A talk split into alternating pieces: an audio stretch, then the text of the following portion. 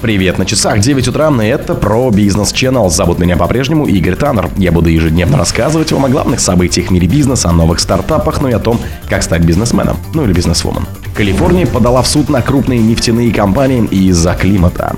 В российских аптеках возникла нехватка антидепрессанта Прозак. Ставка НДС на гамбургеры вырастет до 20%. Делимобиль предупредил о рисках для бизнеса из-за сбоев с геолокацией. Британия прекратила расследование против Фридмана по обходу санкций.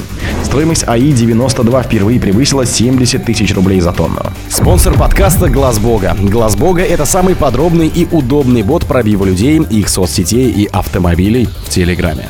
Калифорния подала в суд на крупные нефтяные компании из-за климата. Власти штата Калифорнии подали в суд на крупные нефтяные компании, обвинив их в преуменьшении рисков для климата, связанных с топливом, сообщает Reuters со ссылкой на поданный в высший суд Сан-Франциско иск. В качестве ответчика также указан Американский институт нефти, отраслевая торговая группа. В иске утверждается, что действия этих предприятий нанесли ущерб на десятки миллиардов долларов. Власти штата обвиняют их в обмане общественности. В материалах дела также говорится, что Калифорния добилась создания фонда борьбы с загрязнением окружающей среды для компенсации будущего ущерба, причиненного в штате, связанным с климатом и стихийными бедствиями. Губернатор Калифорнии Гэвин Ньюсом заявил в посте на X, это бывший Твиттер, Калифорния принимает меры, чтобы привлечь к ответственности крупных загрязнителей. Американский институт нефти, комментируя подачу иска агентству, заявил, что политика в области климата должна обсуждаться и приниматься Конгрессом, а не судебной системой. В Shell придерживается схожей позиции. Мы не считаем, что зал суда является подходящим местом для рассмотрения проблемы изменения климата, сказано в отправленном по электронной почте заявлении компании. Этот судебный иск последовал за десятками других поданных в последние годы против нефтяной индустрии штатами и муниципалитетами по всей территории США, в которых говорится о вреде от взаимодействия на климат, включая экстремальные погодные условия. В российских аптеках возникла нехватка антидепрессанта Прозак. В фармацевтической рознице возник дефицит препарата Прозак, применяемого для лечения депрессии, обнаружили РБК. По данным онлайн-агрегатора аптек Мегамаркет, видит ассортимент крупных сетей, в том числе Ригла, Апрель, РК Фарм, Планета Здоровья, Вита Диалог, Аптеки Плюс, Фармленд. 15 сентября Прозак был доступен лишь в четырех из почти 2,4 тысяч подключенных к сервису точек в Москве. В Петербурге препарат по данным агрегатора доступен в двух из 1300 тысяч подключенных к нему аптек. В Воронеже в 5 из 346, а, например, в Новосибирске и Казани лекарства вообще не было.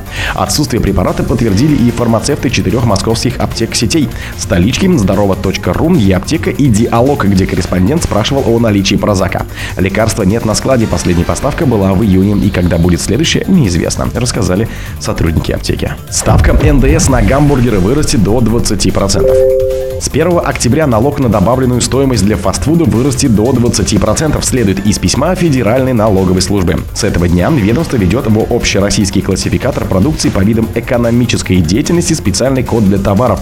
Виды сэндвич, включая гамбургер, чизбургер и аналогичные изделия. Ранее эти кулинарные изделия самостоятельно не упоминались в классификаторе, и заведения могли относить такую продукцию хлебобулочным изделиям недлительного хранения, которые облагаются налогом по ставке в 10%, отмечает Интерфакс. Во «Вкусно и точка» сообщили агентству, что планирует работать в соответствии с правилами, которые устанавливают контролирующие органы. Об этом заявили в Юнирест, он, бренд Rostic's и Burger King.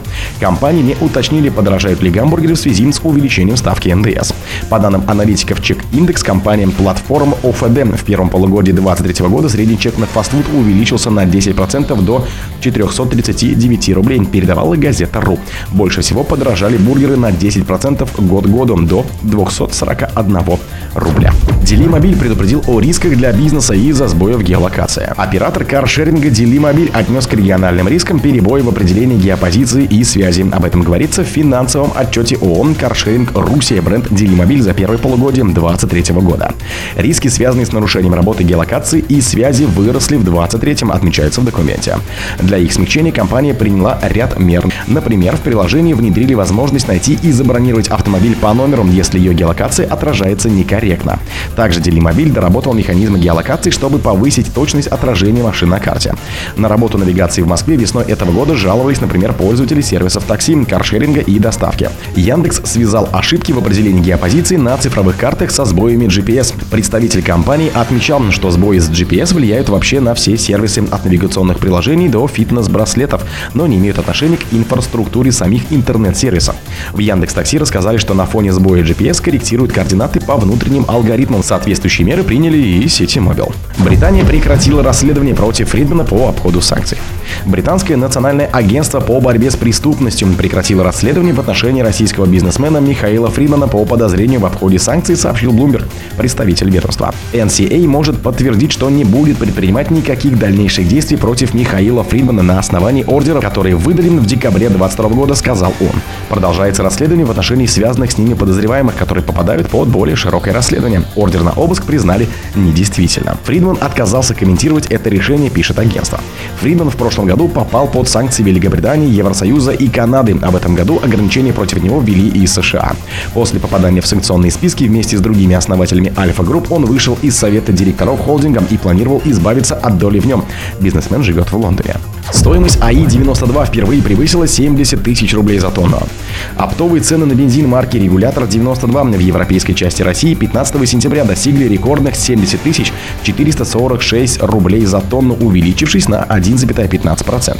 Это следует из данных торгов на Санкт-Петербургской международной товарно-сырьевой бирже. Рост за последние три месяца составил более 23%. Биржевая стоимость авиакеросина выросла на 2,76% до исторических 75 тысяч 10 рублей за тонну. Рост ускорился на этой неделе. С 11 сентября оптовые цены на это топливо выросли на 13,3%. До этого с февраля по август 2023 года авиакеросин торговался в диапазоне 63,5-67,5 тысяч рублей за тонну. О других событиях, но в это же время не пропустите. У микрофона был Игорь Таннер. Пока.